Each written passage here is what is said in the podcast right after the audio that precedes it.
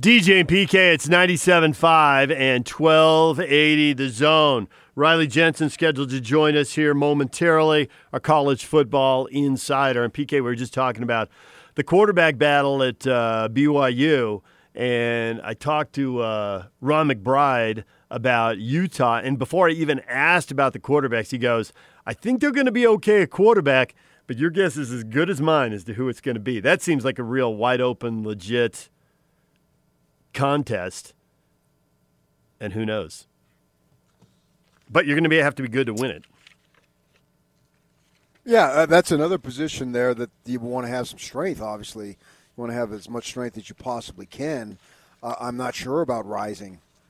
I mean, the other one, the other kid, uh, Bentley's got more of a track record. Obviously, uh, that, that doesn't necessarily mean he's going to win the job. But Rising has a lot of high school credentials and all, but he hadn't played in two years and we've seen a number of kids who have all the high school credentials you could possibly want. Doesn't mean that they're good at the college level. So it remains to be seen. Yeah, very intriguing to see how that is going to be. And plus, they didn't have the spring ball, and so that sucks for him or them, I should say, that they didn't get an opportunity to uh, show their stuff a little bit. All right, DJ and PK, time to bring in Riley Jensen, our college football insider on the Sprint special guest line. Sprint makes it safe and easy to get what you need online. Please visit sprint.com for online services and local store availability. Riley, good morning. Hey, what's up, you sorry dudes? uh, we've been we've been talking a little uh, quarterbacks here, uh, knowing you were coming on, and I'm curious before we get to any of the schools and their their issues um, and what they've got to sort out here as a guy who puts on summer camps, you're probably a little biased. But I am curious when you look back at your career. You know, there's whether it's the pros with their mini camps, the colleges with the spring football, and then their, you know, individual quote unquote voluntary workouts and all that. How much do guys really improve in that time? And how much of that is you got time, so you got to do something? So you do it, but it's not where the real improvement happens. Well, I think it, I think it depends. I think it depends on the on the athlete. To be honest with you, I think I think you get something out of every workout that you do, but I think you have to be a little bit. You have to be intentional about what you're doing. Like there has to be something that you're trying to work on. There has to be some. It can't just be like show up to Mountain West Elite and just have them put me through a bunch of drills.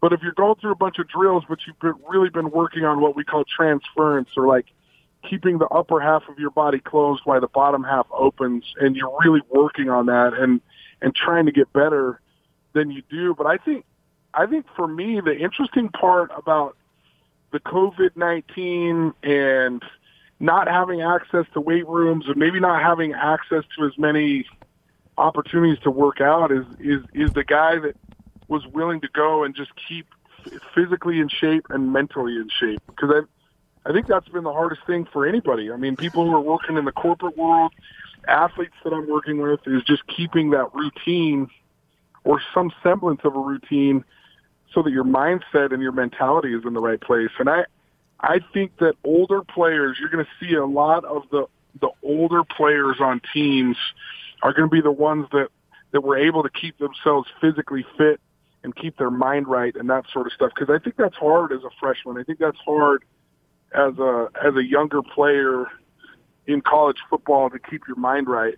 So these these guys that are a little bit more veteran and understand what it takes to play college football, they're going to be the ones that put the work in, and I think they're going to be more prepared to play.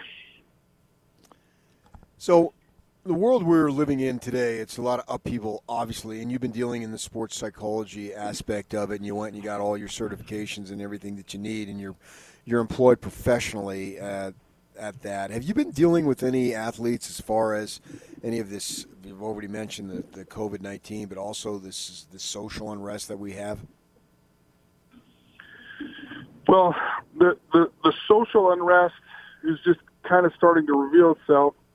There's been both people in the corporate world and athletes that I've talked to just in the last week about it. Um, it's it's we are we are living in some interesting times. We are living in a high anxiety situation, and we're living in a situation where there's a lot of unknowns and a lot of um, expectations that have kind of been um, changed, and so working with those people has been really, really interesting. And I, one one of the things that's been really interesting to me is just with the COVID nineteen, I put together this mindset leadership conference, and speaking to some of my African American friends who are now coaches, it's been interesting as we talk to each other how much how much we learned in the locker room, how much we learned on how to get along with each other and understand that that we we're all the same, right? And and there's there's one in particular interview with um, Coach Ricky Brumfield from the University of Virginia who played with me in college, and this is before George Floyd, right? And before some of this this social unrest really started kind of um, uh, revealing itself again. I wouldn't say that it's that it's that it's all brand new. And we just talked about how he was from New Orleans and I was from Salt Lake, and how we really learned to appreciate each other because a lot of the a lot of the things we wanted were exactly the same, and how we wished that a lot of people were able to have the same sort of experiences that we had, and that we were able to grow and progress with each other. And so uh, that's that's where it's interesting right now is it, it feels so divided, and I and I really do wish I could go back with a lot of people, or if there's one wish that I could give a lot of people is to go into a locker room, and yeah, there's fights, and yeah, there's there's all kinds of different personalities and races and cultures and all kinds of stuff, but man, we seem to be able to figure it out in that little microcosm of a locker room, and I think it. I think it's kind of encouraging to me. I think we can figure this out, but gosh, still it's still there's still a lot of anxiety out there, and I think there's a lot of people that are worried about some different things.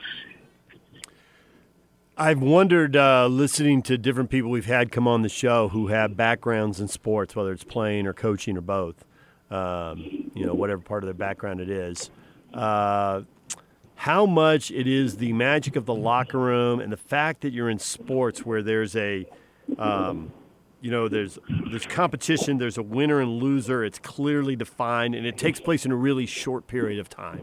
You know, two to three weeks. And then you go to, and we'll just take me for example, easier for me to talk about me. You know, I go to a radio station, I go to a TV station. They aren't nearly as integrated as a college football locker room is going to be. So is it the fact that it's the sports and you have this goal that's very measurable in the short run that gets people to work together and that's the magic of sports?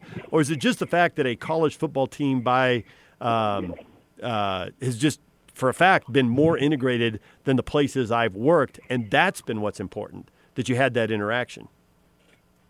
Whereas i'm unlikely to have it well, walking into a call into a tv station or a radio station because they're mostly white people yeah i think depending on where you live it's going to be more integrated, right? In, in Utah, obviously, the the percentage of African Americans is a little bit lower.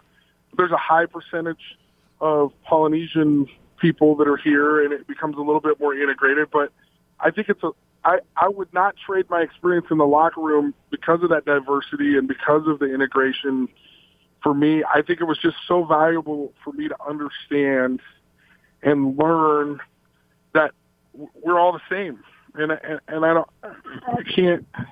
I think the one thing, I think the one lesson that I learned from being a college locker room is that I need to be a little bit less offended because there was lots of guys that made fun of me, and there was different things that maybe got under my skin a little bit or whatever else, and to be a little bit less offensive, meaning just not so flippant about my attitudes and about the things that I say, and and if I can do that now, if I can be a little bit less offended and a little bit less offensive, I think that's a good way to start for me personally. Now, I would encourage everybody else to do that too, but I would never turn in those lessons that I learned in the locker room with a high amount of diversity, figuring out that we all want the same things. We all want to be loved. We all want to have a meaningful life. We all want to have um, good relationships with people.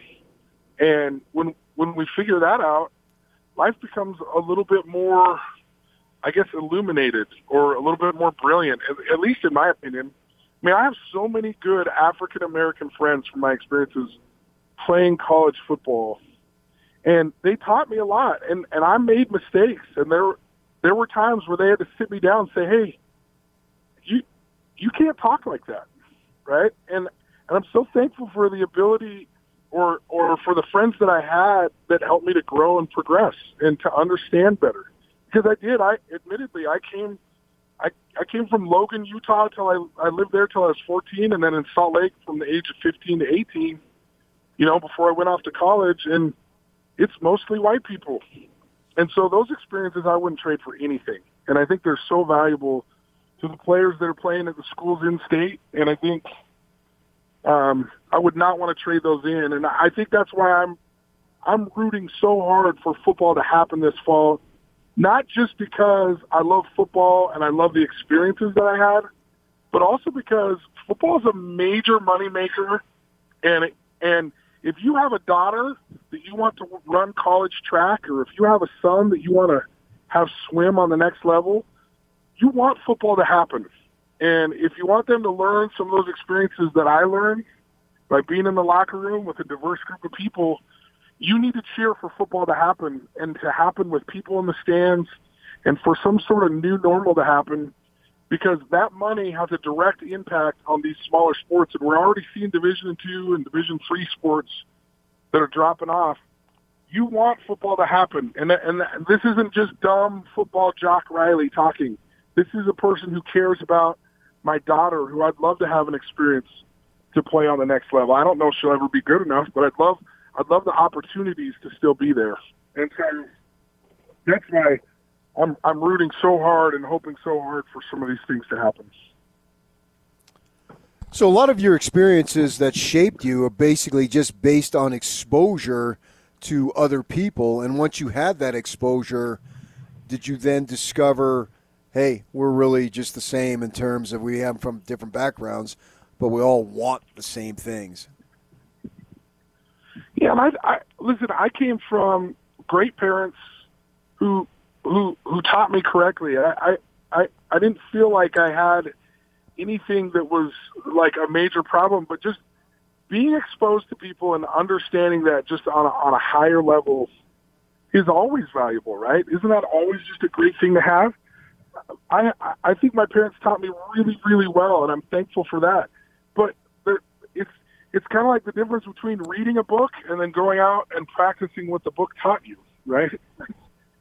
You have to put these things into application for them to be valuable and meaningful. And that's where I think the experience in college was so great was not not just hey you should love everyone you should judge everyone by the content of their character you should you should practice the golden rule, Riley.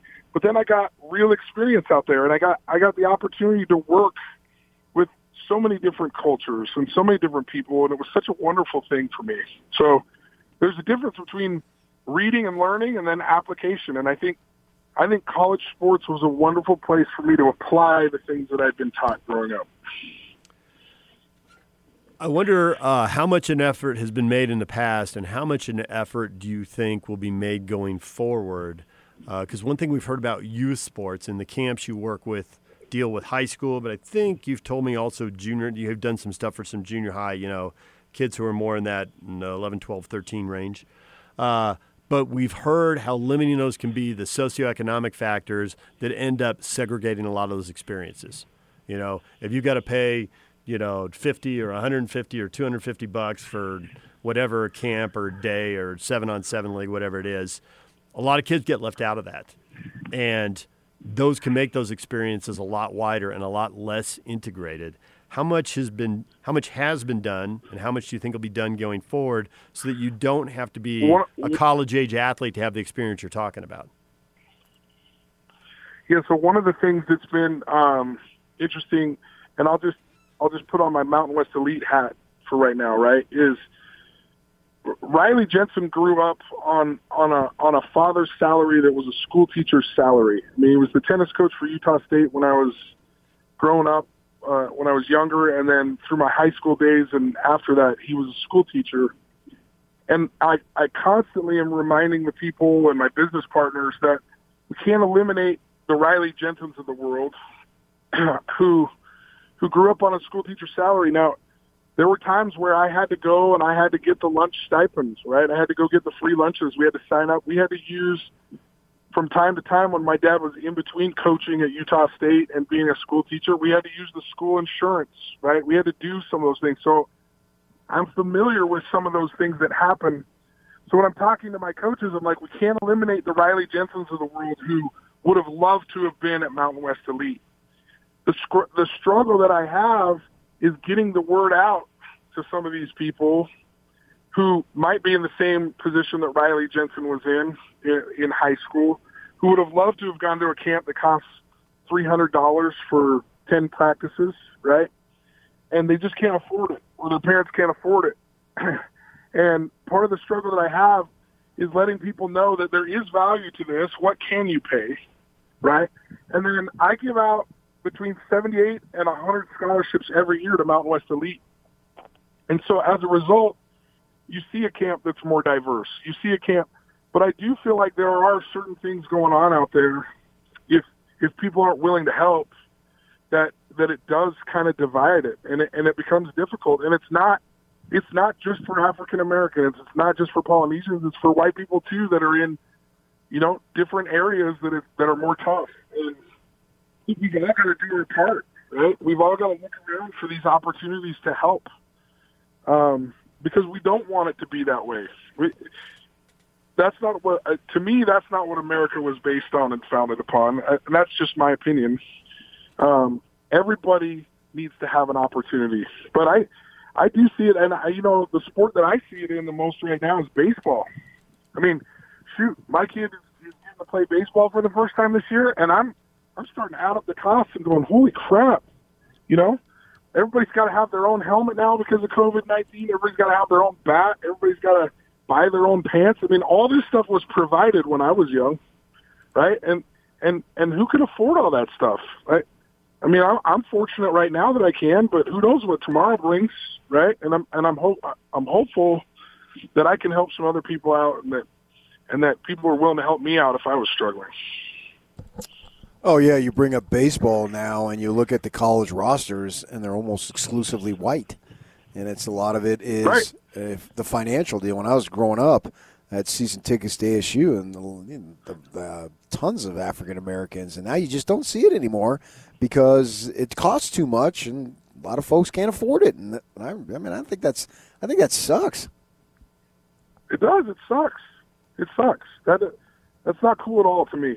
And uh, we got to do something. And I, I think the other thing that, that is important, I, and I think there's in, in psychology they call it self one and self two. In in religion they call it the devil and the angel on your shoulder. But the the angel on your shoulder that should be talking to you is, I could do something. What what I some of the things that I'm seeing on TV don't look right.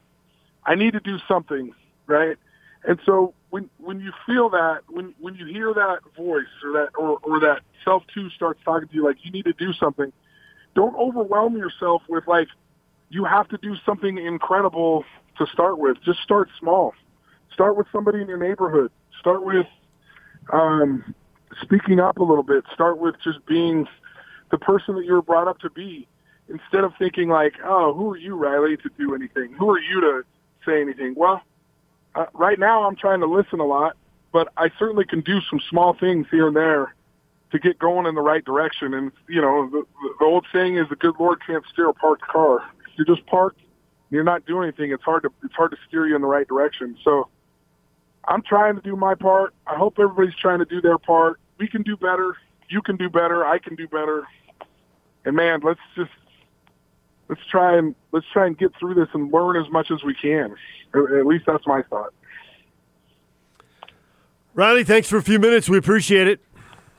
Sorry we didn't get to football, but uh, yeah, we'll have you on again and we'll get to football. These, some some of these things are, are super important to talk about. Thanks, Riles. Thanks, guys.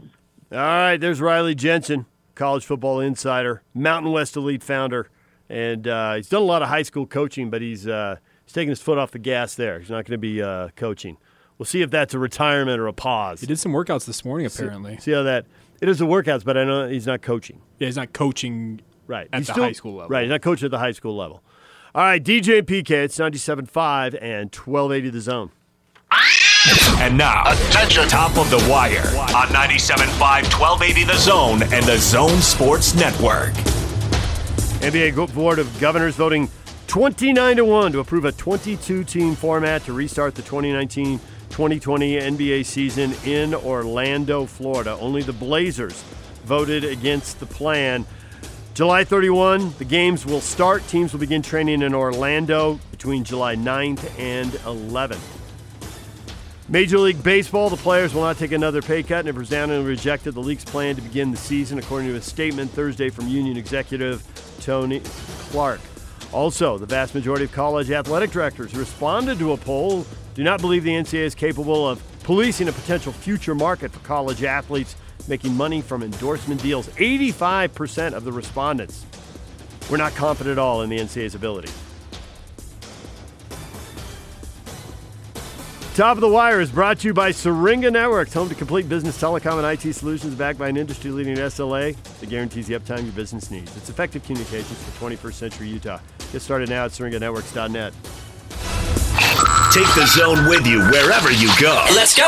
Download the all new Zone Sports Network app on your phone and get live streaming of the zone as well as podcast editions of every show.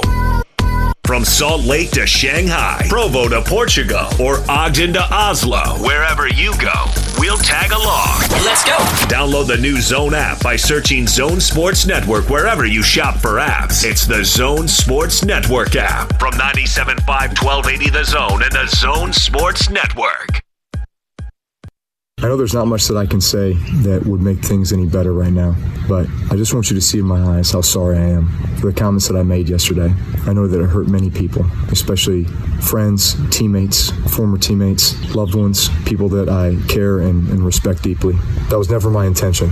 I wish I would have laid out what was on my heart in regards to the George Floyd murder, Ahmaud Arbery, the years and years of social injustice, police brutality, and the need for so much reform and change in regards to legislation and so many other things to bring equality to our black communities. I am sorry, and I will do better, and I will be part of the solution, and I am your ally. DJ PK, that is Drew Brees, the Saints quarterback, right there. Time to recap all the stuff we've been talking about. And it is brought to you by Larry H. Miller, Chrysler Jeep Dodge Ram in Sandy. Find your deals online at lhmdeals.com. There's a lot of stuff to unpack there, PK. At the start, he's talking about uh, there's not a lot he can say. It's going to come down to actions more than words. And I'm really uh, curious uh, for all of us, for the country, where this goes going forward, because we've seen events like this. Uh, maybe not nationally on this scale. I guess I'd have to go back and, and measure them all. But certainly, because we both lived in California, we know about the rioting after uh, Rodney King and after the um, decision and the officers were acquitted. And we know about uh, Ferguson and Baltimore and, you know, other uh, riots over time. But when has it led to change? You know, we've had people on our air saying, is it going to be different this time? is it going to lead to change? And I've heard people say it feels different now. But what kind of change is that going to lead to? And I know we're supposed to have opinions and answers, but I don't know what the answer is. I don't see how I'm supposed to be able to predict the future on this one. Yeah, good luck on that, man. yeah, good, good. I, I, can't change anything. All I can do is change myself and improve myself and hope everybody else does the same and hope I get better. That's all I can do. I don't know what type type of change it's going to be. I, I, I just don't see it. I've been I've been talking about race for years, and I know people didn't want to talk about it, and now it's coming to pass. And got to have open, honest discussion from all aspects, not just one thing that that looks good and is in the moment, but everything that's good. What's what's best for all of us? Because I really believe, as Riley Jensen was saying, I believe all of us. You know, we all have different experiences for sure. There's no question about that. But I believe we all want the same out of life. I mean, who doesn't want to be happy? Who doesn't want to have a nice family and have nice employment and all the things that are out there? You know what I mean? It just seems like we all want the same thing it, when you boil it down to its essence. Now, how will we go about getting that same thing? And remains to be seen who has advantages and opportunities to achieve that.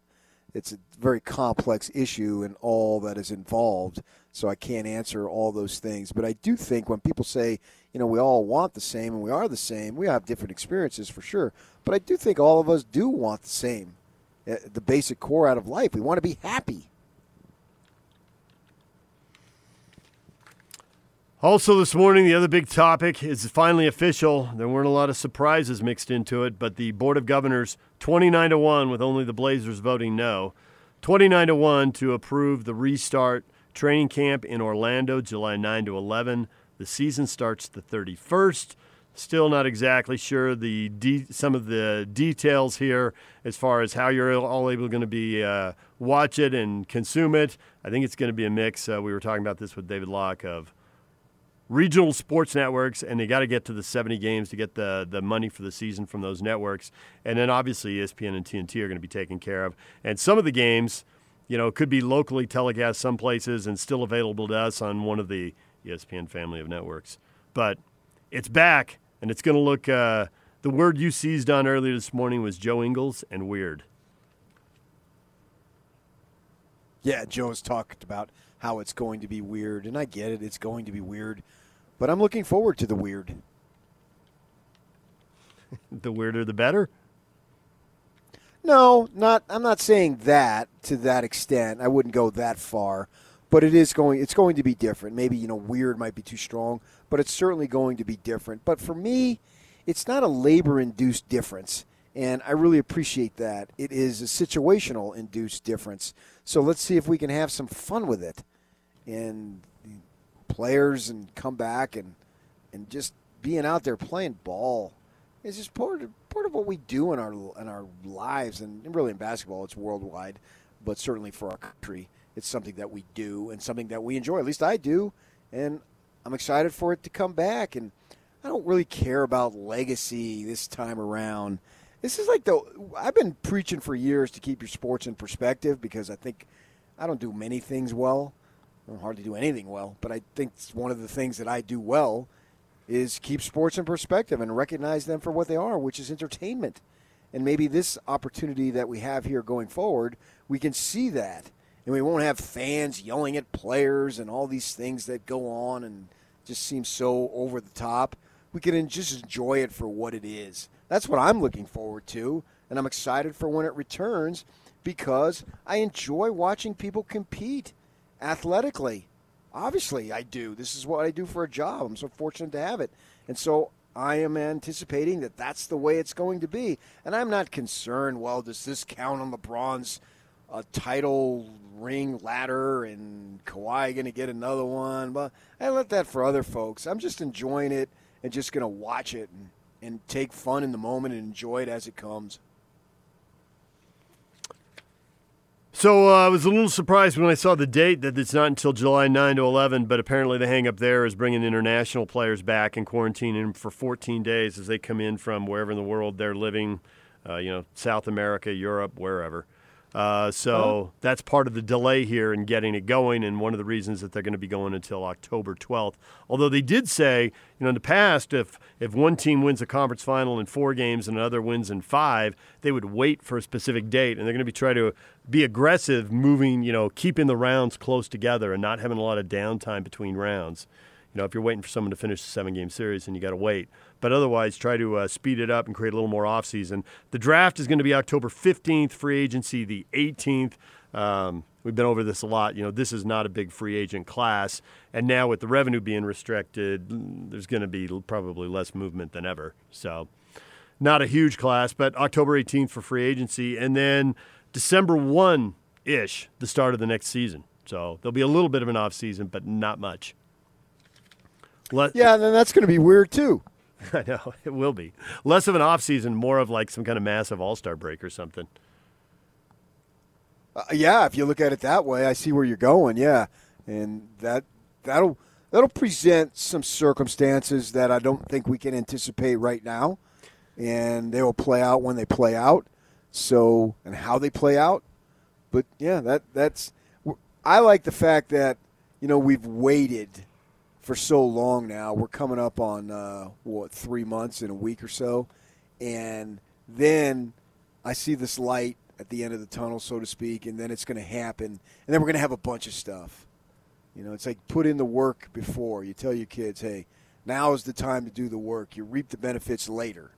You know, you go to school, get yourself your education, blah, blah, blah, and you can reap the benefits down the road.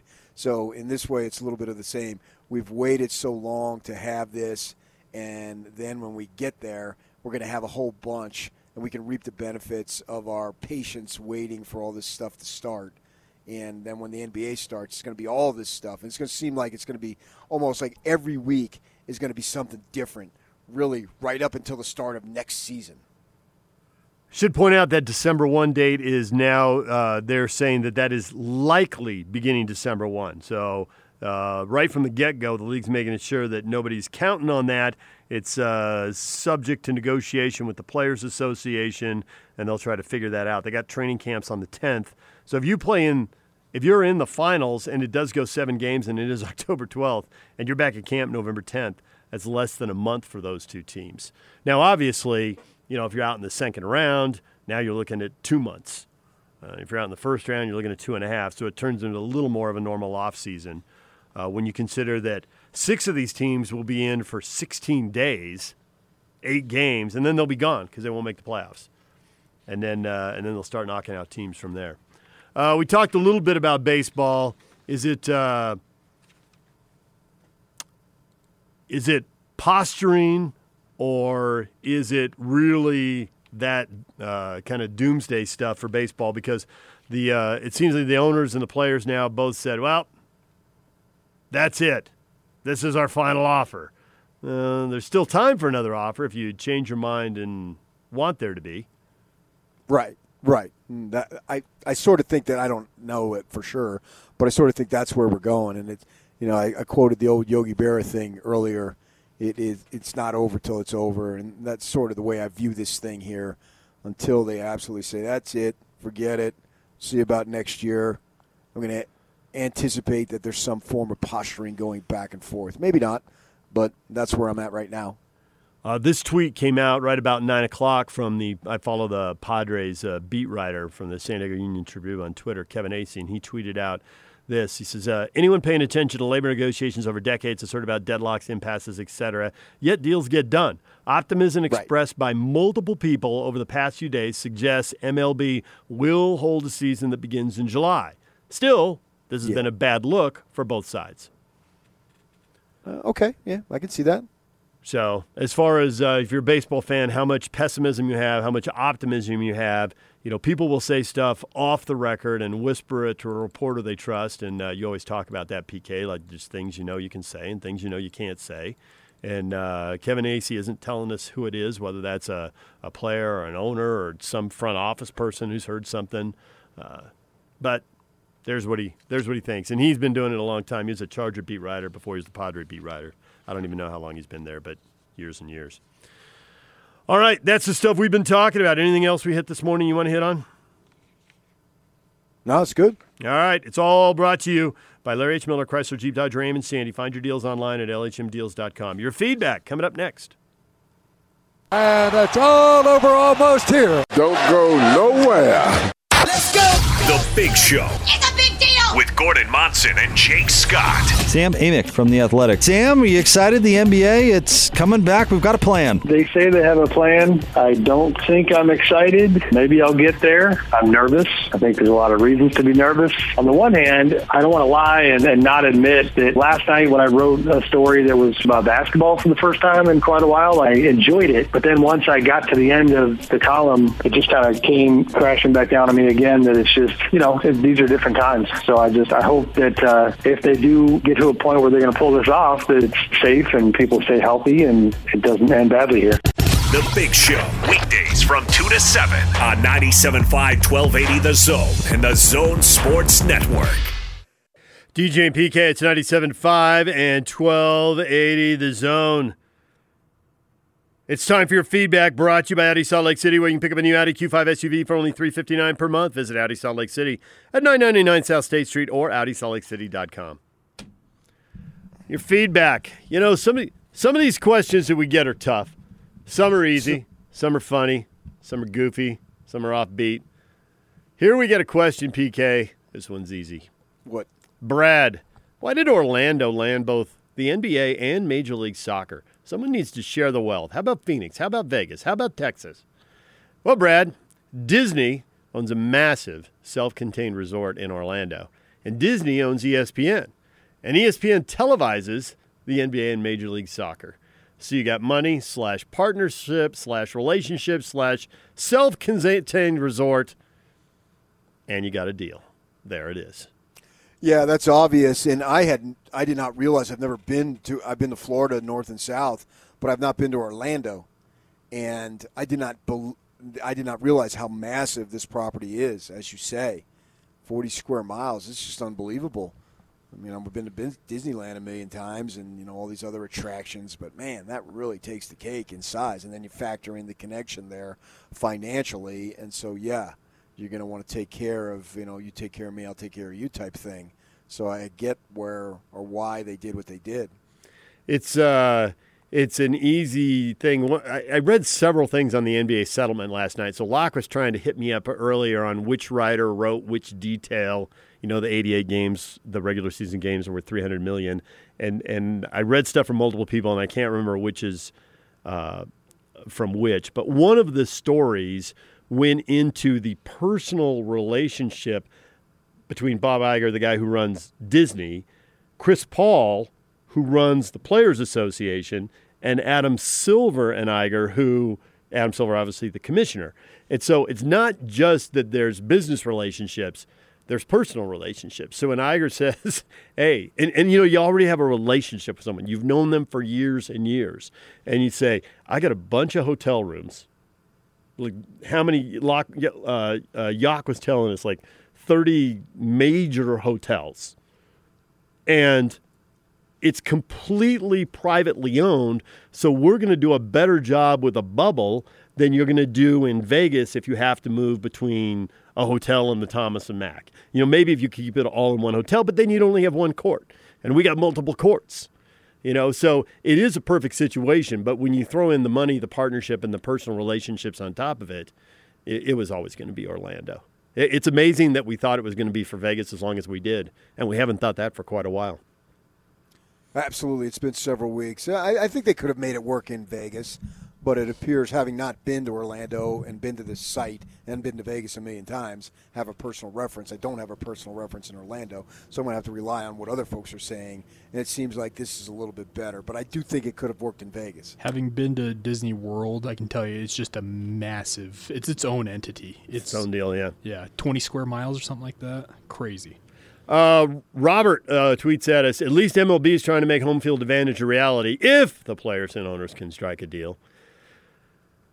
I think they can. I think it's in best their, both their best interests. Obviously, there's a bad blood, and they don't have the relationships that seem to exist in the NBA.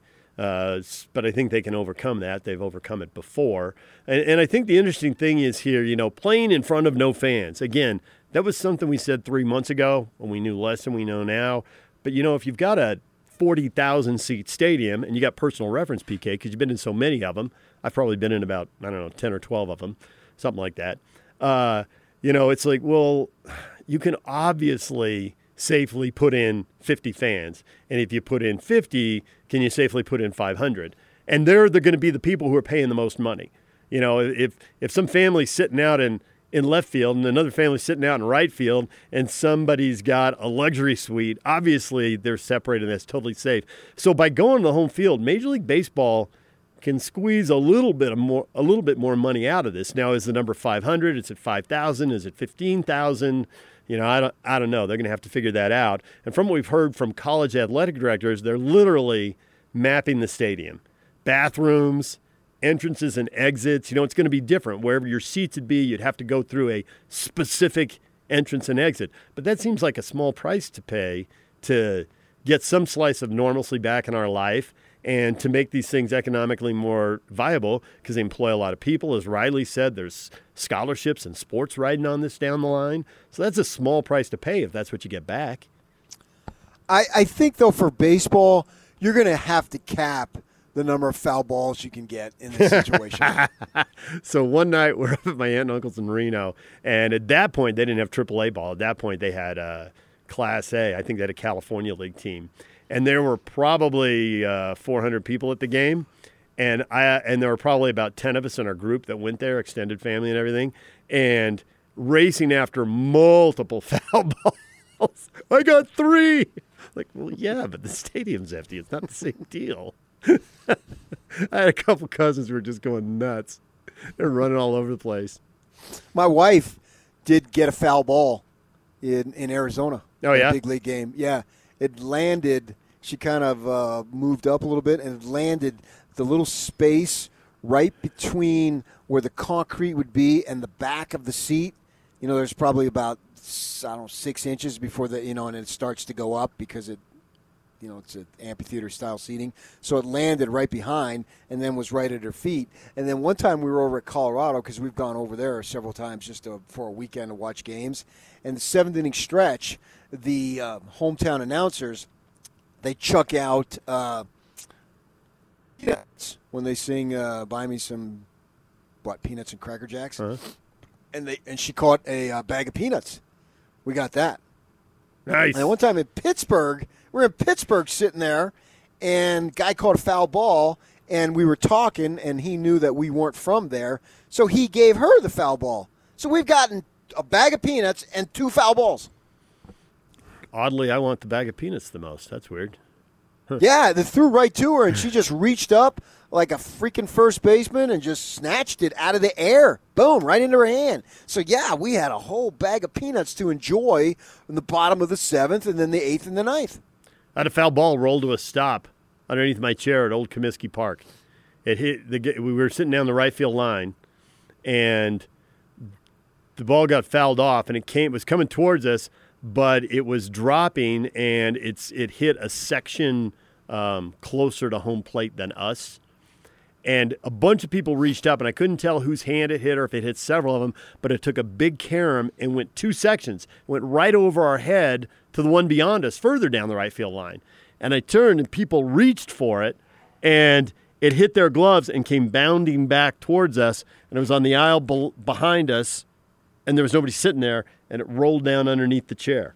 And uh, there were people scrambling behind us to get it, and I reached down and picked it up. It's lying in a 7 Up cup. Not the dramatic one handed grab I would hope for, but, you know, it was one.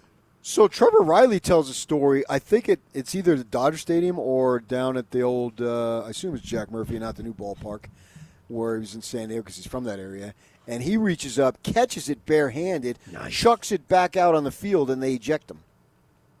What? What? Wow. That you know that does sound more like Jack Jack Murphy then, because that wasn't throwing the ball back wasn't always a thing. I mean, it's really common now. You see it all the time Well, on a home run. On a home run. This was a foul ball. Visit, yes, this uh, visiting team hits the home run. The crowd encourages you to chuck it back, and we know in Wrigley and other places Right. they do that. No, I believe this was a foul ball. Huh. And I have to double check, but uh, he was out. substituting one morning for you, and I, I want. I, if I, I may be inaccurate on the story. If I am, I apologize. But I'm trying to recall, and I think he said that because he's an Uncle Rico type who can throw the ball over the mountain. Well, he threw that football. We all remember south end zone, right? Yes, and Colorado. what he did, right, is the because they clinched the win, and I think he was done there, and they finished a five and seven season. What people don't remember is that he ran all the way around and then caught it. DJ and PK, we are out of time. We'll leave it there. Hans and Scotty will come up next. Stay with us.